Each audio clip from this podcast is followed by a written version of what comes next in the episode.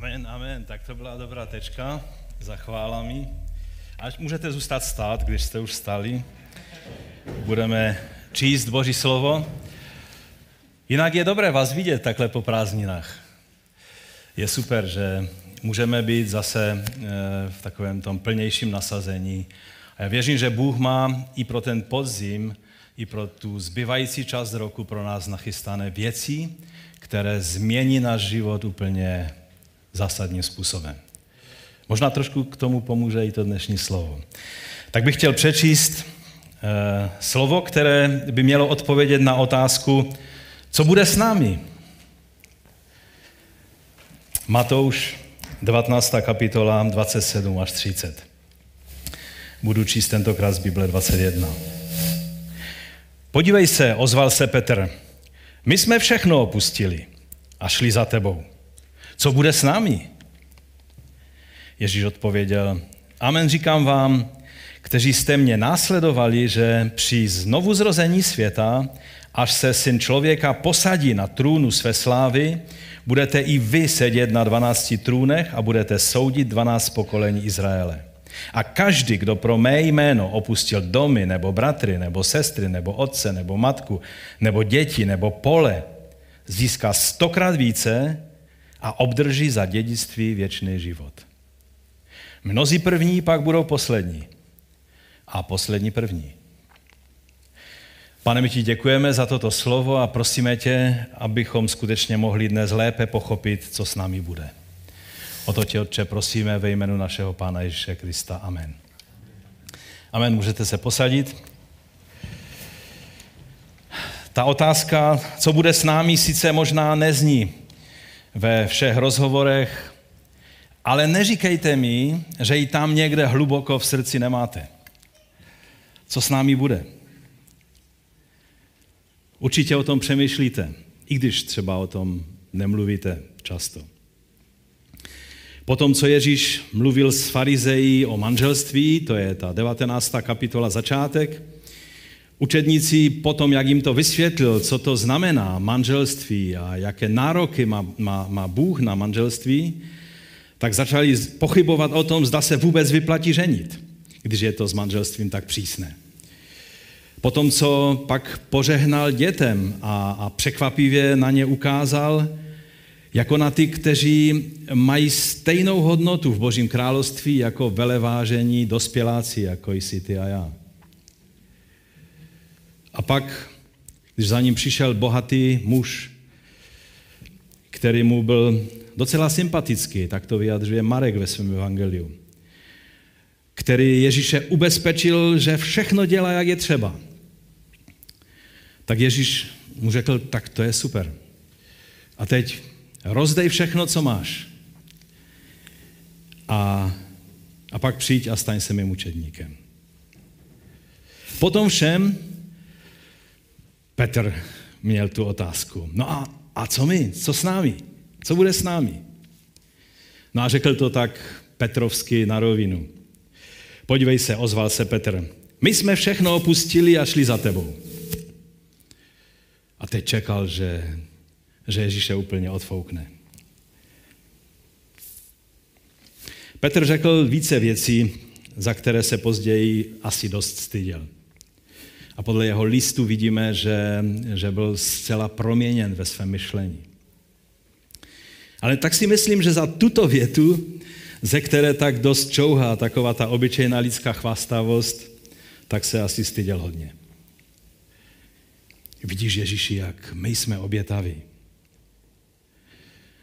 Ten bohatý mladík, ten neví, o čem to je, ale my, my jsme opustili pro tebe všechno. A tohle říká Ježíši, který opustil nebeskou slávu, odložil Boží všemohoucnost a za velmi krátkou dobu se měl vydat na pospas římským legionářům i všem mocnostem, kteří si s ním dělali, co chtěli, až na smrt na kříži. Té nejstrašnější smrti, kterou lze zemřít. Vždy žasnu, jak Ježíš Petrovi a ostatním učedníkům tady odpovídá laskavě a povzbudivě. Já bych asi ten dar v té chvíli neměl. 28. až 29. verš. Amen, říkám vám, kteří jste mě následovali, že při znovuzrození světa, až se syn člověka posadí na trůnu své slávy, budete i vy sedět na 12 trůnech a budete soudit 12 pokolení Izraele. A každý, kdo pro mě, pro mé jméno opustil domy, nebo bratry, nebo sestry, nebo otce, nebo matku, nebo děti, nebo pole, získá stokrát více. A navíc tam jenom tak dodává. A obdrží za dědictví věčný život. Bylo to zároveň obrovské povzbuzení pro každého, kdo něco nebo někoho musel opustit kvůli tomu, že se stal Ježíšovým následovníkem. Jako by jim chtěl říct, až přijde znovu zrození světa, pak pochopíte, že to všechno stalo za to. Až přijde znovu zrození světa. To je takový zvláštní pojem, že? On je použít v Novém zákoně jenom dvakrát. Je to stejný pojem, který v Novém zákoně se nachází ještě jednou a tehdy je řeč o znovuzrození člověka z Ducha Svatého. To je Titus, list Titovi, 3. kapitola, 5. verš. Zachránil nás ne na základě skutku, které jsme my učinili ve spravedlnosti, nebrž podle svého milosrdenství skrze koupel znovuzrození, tady je to stejné slovo, a obnovu Ducha Svatého. To je to něco, co se stane s člověkem, když se stane novým stvořením, učedníkem Ježíše Krista. Když pán Ježíš mluví o znovuzrození světa, tak mluví o tom stejném, o čem mluvil prorok Izajáš a, a mnozí další proroci. Izajáš 65.17. Hle, já stvořím nové nebe a novou zem. Na minulé věci se zapomene. Nikdo už nebude o nich přemýšlet. Někteří křesťané věří, že to bude úplně jiná planeta a úplně jiné nebe někde v kosmu, v jiné galaxii a tak dále. Chci vás ujistit, že Bůh tak rychle své plány nemění, že by stvořil tuto zem, dali člověku a pak řekl, a to byl špatný nápad, zahodíme to do koše a uděláme něco jiného. Takhle Bůh nejedná. On se neplete. Ta země a to nebe je stejně nové, jako je znovu zrozený člověk nový. I když stále stejný. Ani tebe nehodil do koše a neřekl, to se mi nehodí, vytvořím nového člověka. S úplně novým DNA, s novou výzaží a, a, a novým jiným tělem. Znovu zrozený člověk je tentyž, který byl před tím starým stvořením. A proto když se mluví o novém nebi a nové zemi, stále se zde mluví o té stejné modré planetě. Doufám, že vás to nesklame. Já jsem tím mocně povzbuzen, protože to znamená, že Bůh je úspěšný ve všem, co dělá. A proto bude úspěšný i v obnově tvého života. I ty budeš mít účast na, na, na té chvíli, kdy tento svět bude znovu zrozen. Ta představa, že tak jako my prožijeme vzkříšení k životu, tak i tento svět prožije absolutní obnovu ve chvíli, kdy Pán Ježíš sestoupí a posadí se na trůnu své slávy. A tehdy apoštolové budou s ním a, a bude to čas nápravy všech věcí. A navíc to bude čas, kdy obdržíme věčný život v obnoveném těle. Věčný život není automatický, jak si někteří myslí. Věčný život je dar. Je to království Boží, je to věčný život. To jsou ty věci, které eh, mluví o stále stejné realitě. Naše tělo, nevíme přesně, jak to bude, víme, že je tělo tělesné a tělo duchovní.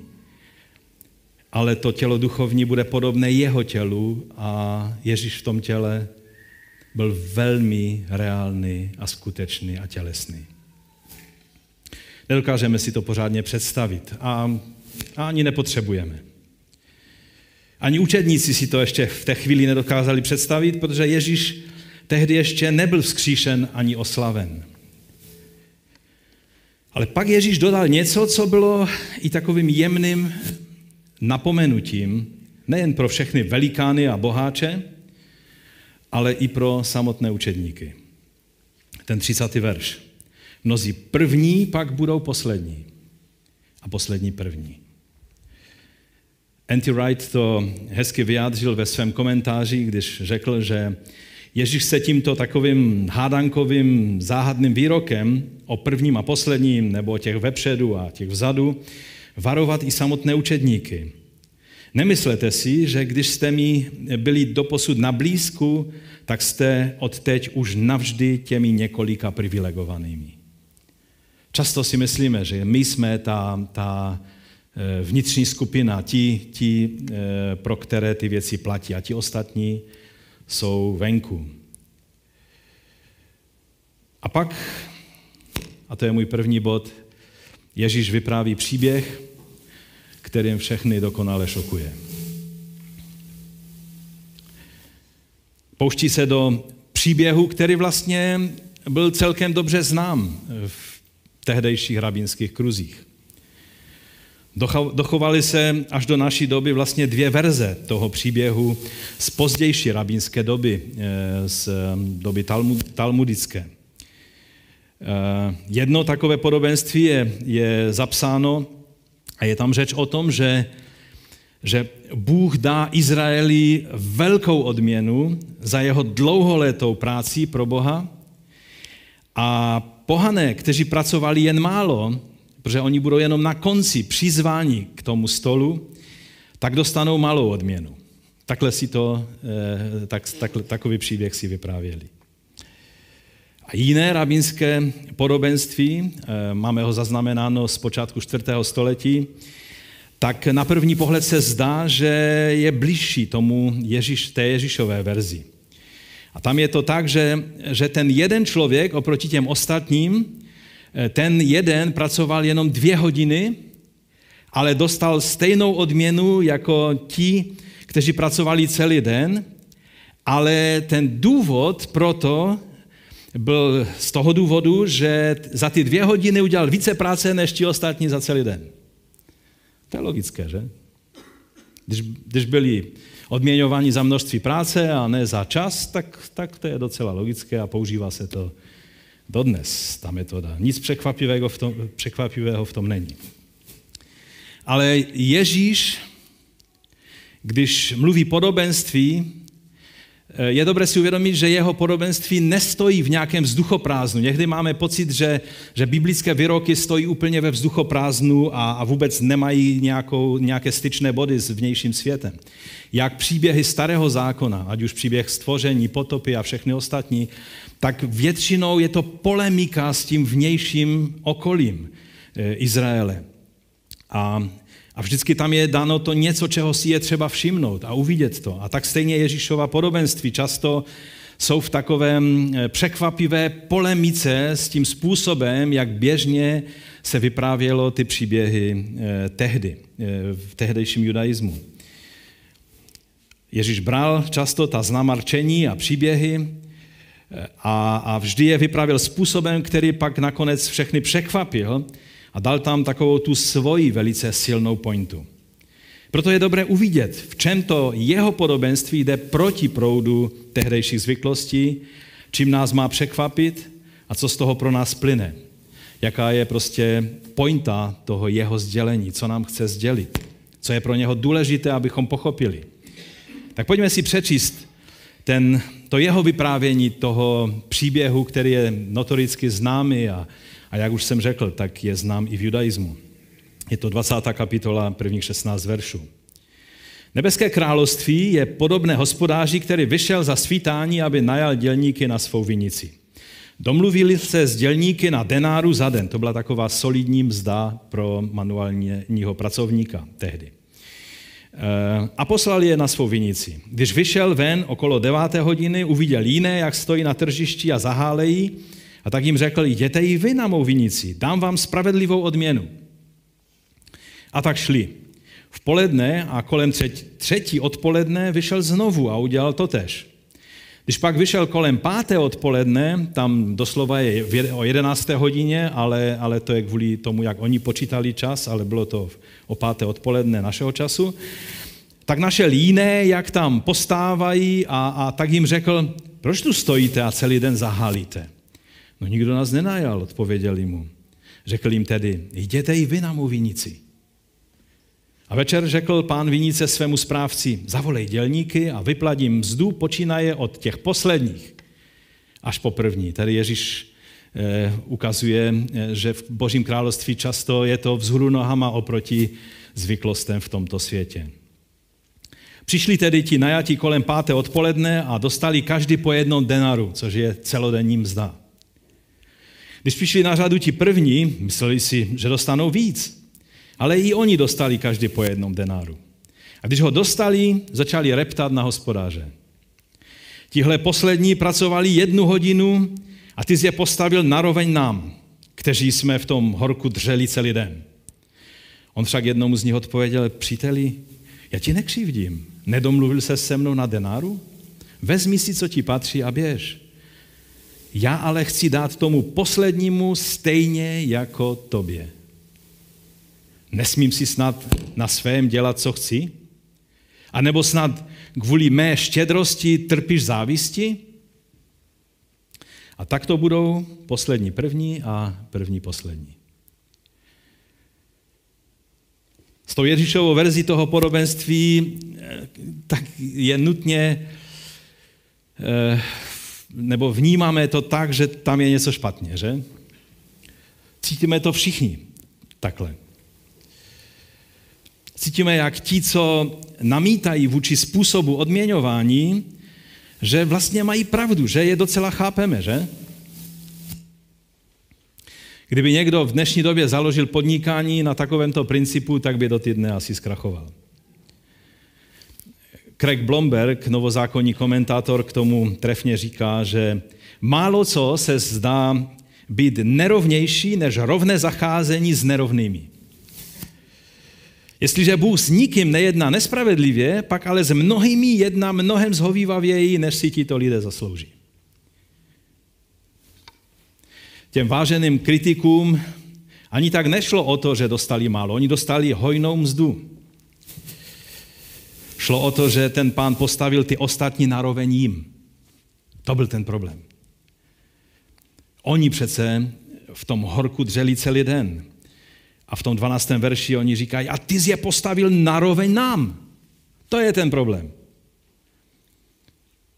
Jak v tom takovém škaredém vtipu se říká, že v kostele se modlí jeden sedlák a, a, a říká, ten kněz, myslím, se ho ptá, jako za co se bude modlit, a on říká, no jako soused má kozu a já nemám. Aha, tak se budeme modlit, aby ti Bůh dal kozu. Jo? Ne, ne, ne, chci, aby tomu sousedovi ta koza chcípla. To je často postoj lidí. A podobně to trošku bylo tady. Nešlo o to, že, že oni měli hojnou mzdu. Šlo o to, že ti druzí měli stejnou mzdu. A přece podle nich si to nezasloužili. A právem si to nezasloužili. Pracovali jenom hodinu. Ta pointa totiž je v tom, že odměna je za to, že jsme přijali pozvání a ne za to, čeho jsme dosáhli. To je princip království. Všechno je to o Bohu.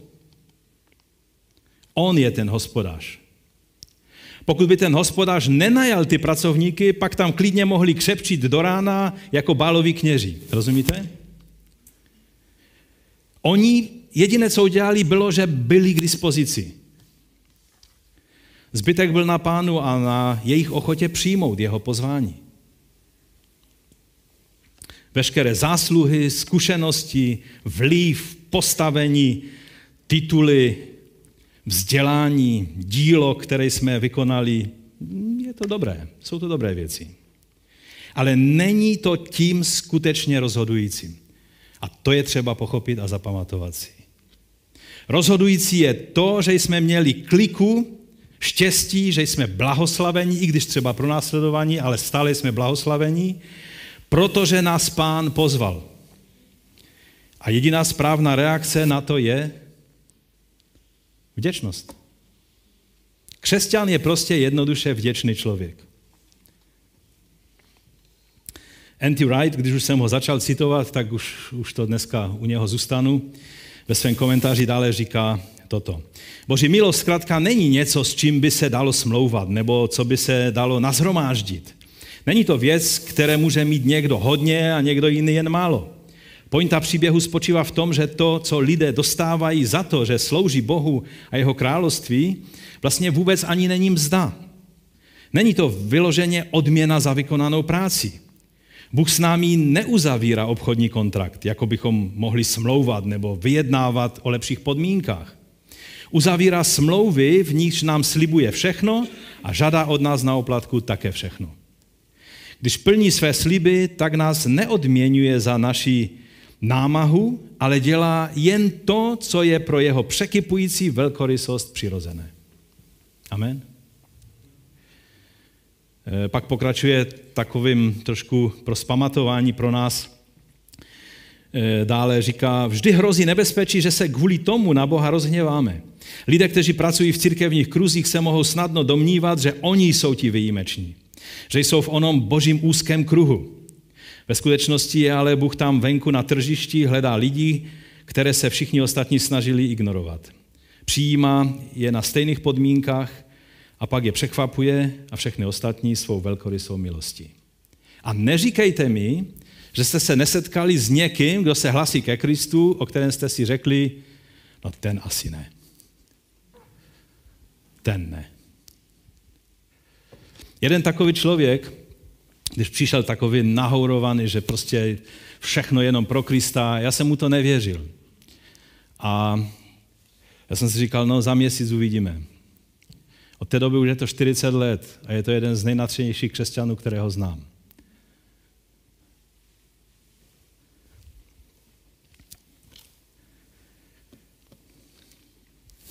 Není to o našich zásluhách a o tom, čím bychom se mohli chlubit před lidmi možná, ale ne před Bohem.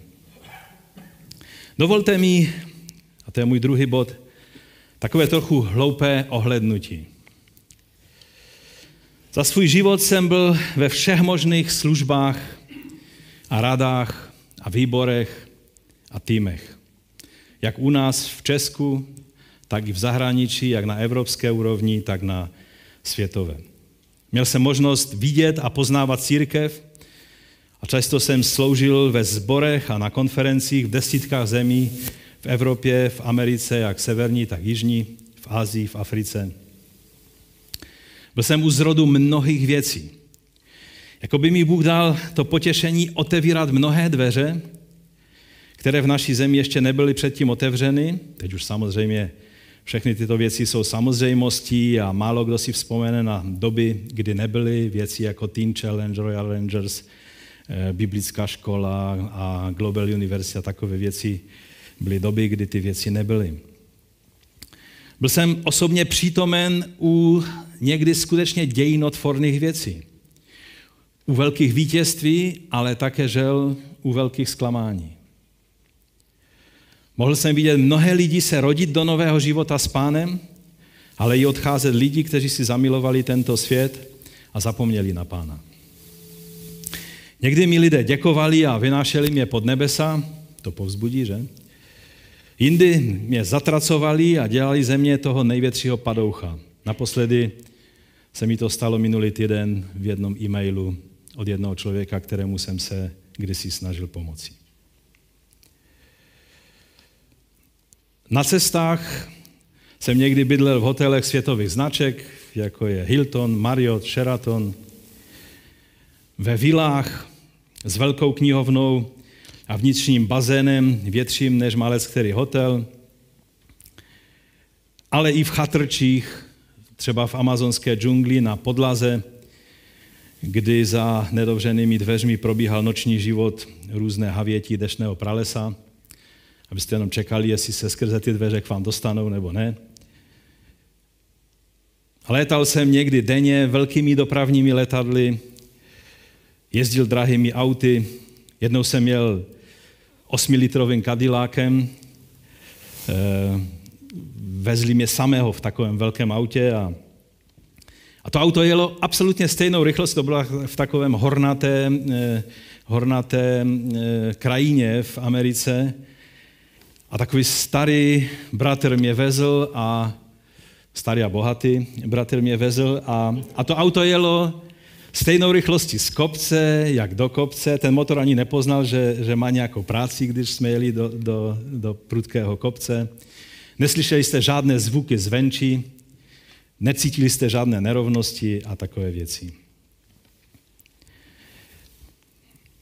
Jednou jeden velmi bohatý člověk poslal soukromé letadlo, to bylo na tom obrázku, jestli to tam můžeš ukázat, eh, King Air, aby mě dopravil do svého soukromého sídla.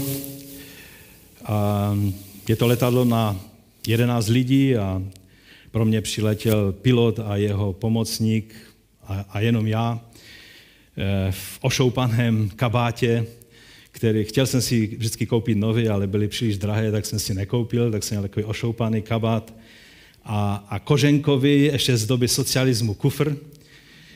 A, a když, jsme, když jsem nastupoval, vlastně mě vedli samého, ten pilot a ten pomocník, do toho letadla, tak ti milionáři se tak na mě dívali a asi si myslí, že já jsem už ten vyšší level, protože vyšší level boháčů už ani se nemusí snažit se nějak oblékat, jo? Že, že prostě na ničem nezáleží, tak chodí o šoupaní.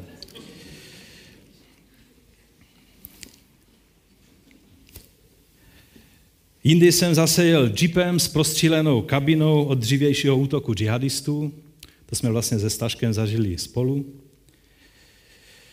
Nebo ještě jindy v Africe namačkany v dost opotřebovaném jeepu, kde jsem seděl uprostřed na nějaké tvrdé podložce, kde jsem si myslel, že to ze mě vytřese duší a fakt jsem měl problém to vydržet, ty, ty mnohé hodiny, než jsme se dostali na místo, to bylo v Mali. Nebo jsem letěl malým soukromým letadilkem, které už na zemi se mi zdalo, že, že se rozpadne a na tož ve vzduchu. Vůbec jsem neměl jistotu, že doletí bezpečně zpátky na místo. Na lodích, ať velkých trajektech, nebo na malé úzké loďce Peke Peke, na řece Jukajali, to je ta, ten hlavní přítok, ze kterého vzniká pak řeka Amazonka, u města Iquitos se slévá ještě s dalším přítokem a pak, pak je z toho Amazonka. Jedl jsem tam nejrafinovanější jídla v Paříži, v Londýně, v New Yorku, v Dallasu, v Kahiře, ale i jídla v levných bufetech, kde ten ubrus tak smrděl, že, že to nešlo vydržet. Eh, tam bych už třeba nechtěl jíst. Měl jsem možnost mluvit překládat či přímo spolupracovat s některými velikány církve, jako byli Reinhard Bonke, David Wilkerson, George Wood, Colton Wickramaratne, Arto Hemeleinen, John Wildrian nebo Savel Phillips.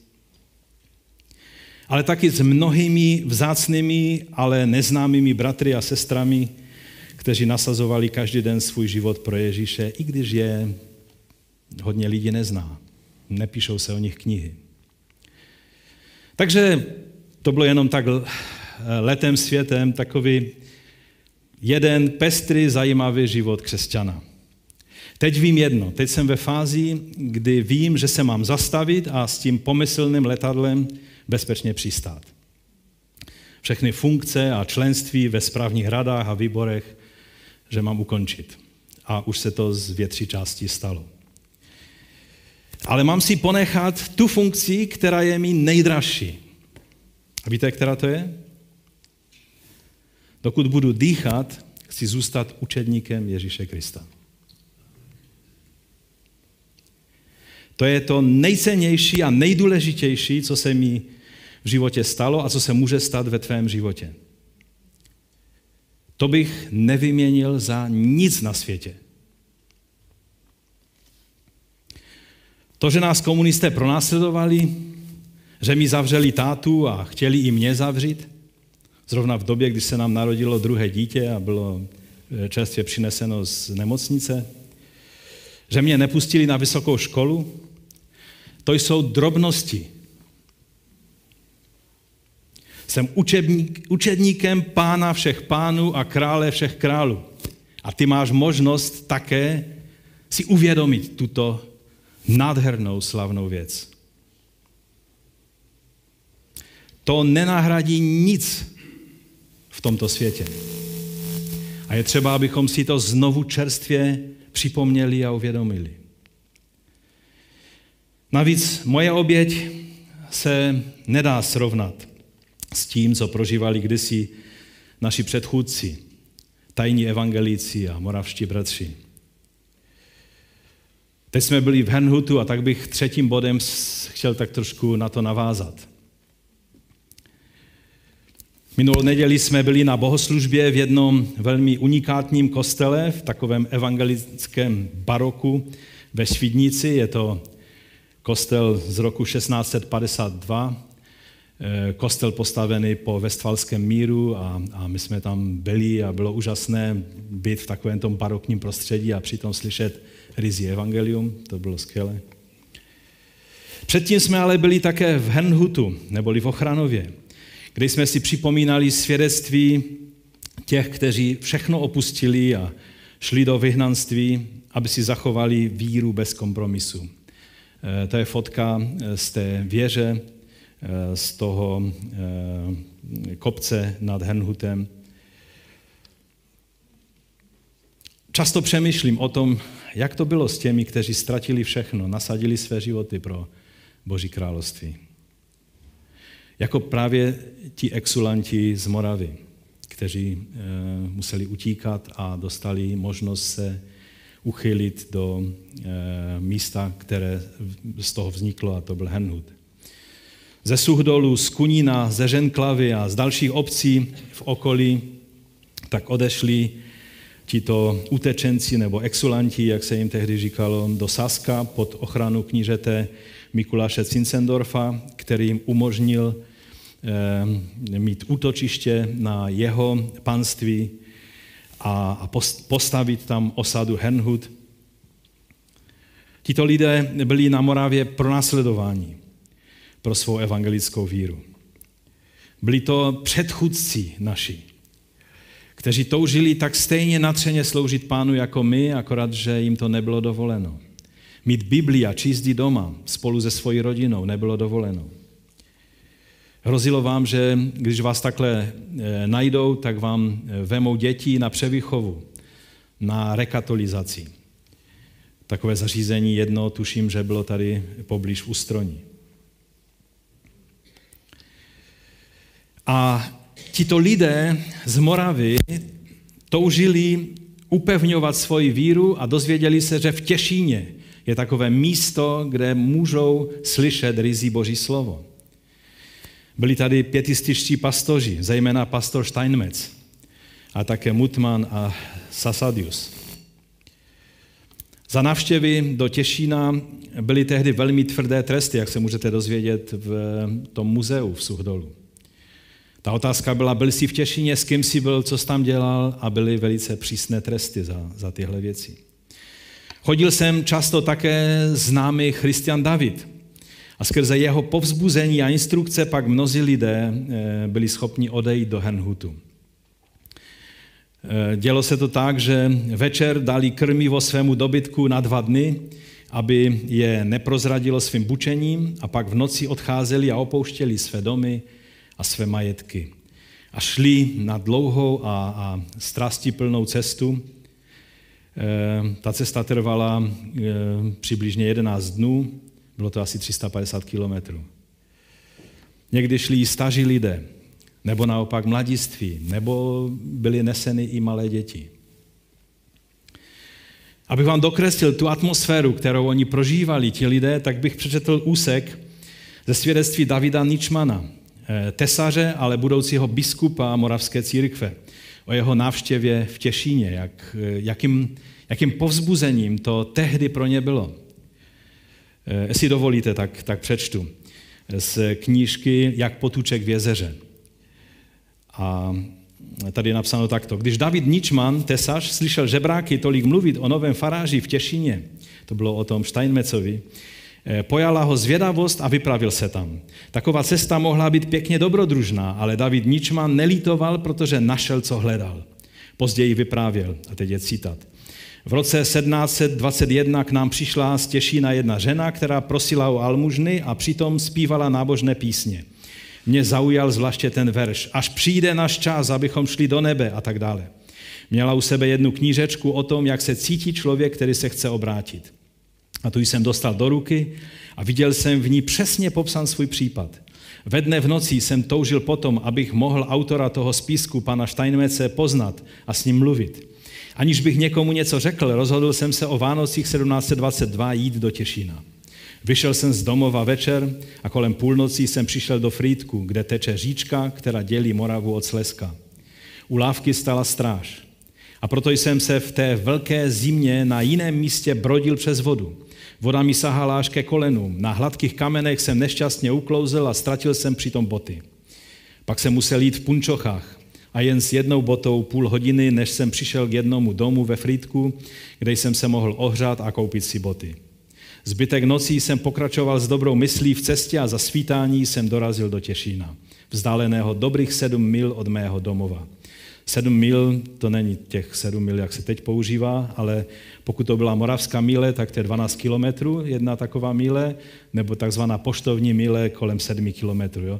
Ono mezi eh, Suchdolem a Těšinem je asi 70 kilometrů, čili to byla ta cesta, kterou eh, eh, ten bratr Ničman šel. Srdečně jsem Bohu děkoval, že jsem na té mně neznámé cestě v hlubokém sněhu neutrpěl žádnou škodu. Ubytoval jsem se u jednoho knihvazače. Ten mi vypravil mnoho dobrého o panu Steinmecovi. Šel jsem si poslechnout jeho náboženské vyučování dětí. Mluvil o jistotě spasení, o blaženosti a tu pronikl meč skrze eh, mé srdce. Cítil jsem se osloven vším, co jsem tu uslyšel a pro pláč jsem ani oči otevřít nemohl.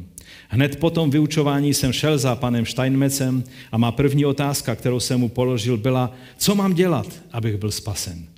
Odpověděl mi, nic, jen věřit v Ježíše Krista, ten svým hořkým utrpením už všechno za nás vykonal. Nebyt těšinských pětistů, možná by ani nebyl Henhut s jejich stoletou modlitbou a tisíci misionáři po celém světě. Pastor Steinmetz Davidovi Ničmanovi, budoucímu biskupovi Moravské církve, odpověděl přesně. Všechno už za nás vykonal Ježíš svým hořkým utrpením. Naše zásluhy nemůžou nic získat. Je dobré, když jsme, když jsme plodní v božím díle, ale nejsou to věci, kterými si můžeme koupit teplé místečko v božím království. Takže co říct závěrem? Můj čas je pryč. Když to všechno dnes posloucháš, možná si říkáš, já nejsem zasloužilý jak slavný kníže Cincendorf, který byl pozývan mimochodem taky na, na korunovace králů a, a byl prostě aktivní v diplomatických službách krále. Dokonce i jeho strýc, který byl tady v Těšíně, když bylo dovoleno, že kostel milosti eh, Ježíšův kostel, který je na vyšší bráně, že bude moci být postaven, tak jeho strýc, také Cincendorf, přišel tady, aby, aby to oznámil a, a oficiálně předal to povolení. Nebo třeba Christian David, který, který je známý. A bylo milé, když jsem byl v jedné rodině u nás v církvi a oni mi řekli, že jsou vlastně potomky Christiana Davida v nějaké té, v nějaké té linii. Nebo nejsi tak vlivný, jako byl kdysi pastor Steinmetz, nebo třeba David Wilkerson. Nemáš možná tak důležitý úkol, jako ti všichni misionáři, za které se často modlíme tady u nás ve sboru. Možná si říkáš, nemusel jsem opustit svůj domov kvůli Kristu. Nevyhodili mě z vysoké školy kvůli mé víře. Naopak, všichni eh, tomu mému křesťanství vlastně fandili. Největší utrpení, které mám, je vstát v neděli ráno, abych přišel na, na čas do sboru. Neprožívám nějaké velké utrpení. Co bude se mnou? Řeknu vám tajemství. Nebude to tak, že bychom v Božím království nepoznali ty velikány víry. Že bychom si neuvědomovali, že Bonke je Bonke a Cincendorf je Cincendorf a neměli potuchy o tom, co v životě udělali. Budeme to všechno vědět. A oni budou vědět o nás. Budeme si pamatovat svou minulost z tohoto věku. Ale teď poslouchejte. Samotný fakt, že tam u toho budeme při znovu zrození světa, že budeme u toho v oslaveném těle, jako dědicové věčného života, tento fakt přikryje všechno ostatní. Rozumíte? Budeme všichni ti šťastlivci. To je to, co se bude počítat. Ty ostatní věci budou zajímavé, ale to nebude to hlavní. To hlavní je to, že budeme u toho tam, kde je náš pán. Od té chvíle navždy s pánem budeme. Tehdy uvidíme tu perspektivu království, ve které zbledne vše ostatní. Každá zásluha, ale také i každé utrpení bude nesrovnatelné v té chvíli s tím, do jaké reality se všichni dostaneme a probudíme. To je ta pointa, kterou chtěl pán Ježíš tím podobenstvím ukázat. To je to, co se počítá. Postaňme k modlitbě. To je ta nejslavnější věc. Pokud jsi učedníkem Ježíše Krista, to je to, co se počítá. Učedník to není ten, kdo někde na evangelizaci zvednul ruku a modlil se, opakoval po někom nějakou modlitbu spasení. To je dobrá věc. Učedník je ten, který na každý den hledá svého pána a nasleduje ho. A to je to, co se počítá. Aby on byl tím pánem a my jeho učedníci. A pane, já ti děkuji za to, že i když mnoho dobrého díla bylo vykonáno skrze mnohé bratry a sestry, jak v dějinách, tak i v současné době. Ale že to hlavní, co se počítá, je to, že ty z nás pozval ke svému stolu. Že ty z nás přizval k tomu, abychom byli součástí tvé rodiny. Abychom byli tvými žáky, tvými učedníky. Pane, já ti děkuji za to, že můžeme být ve tvé škole.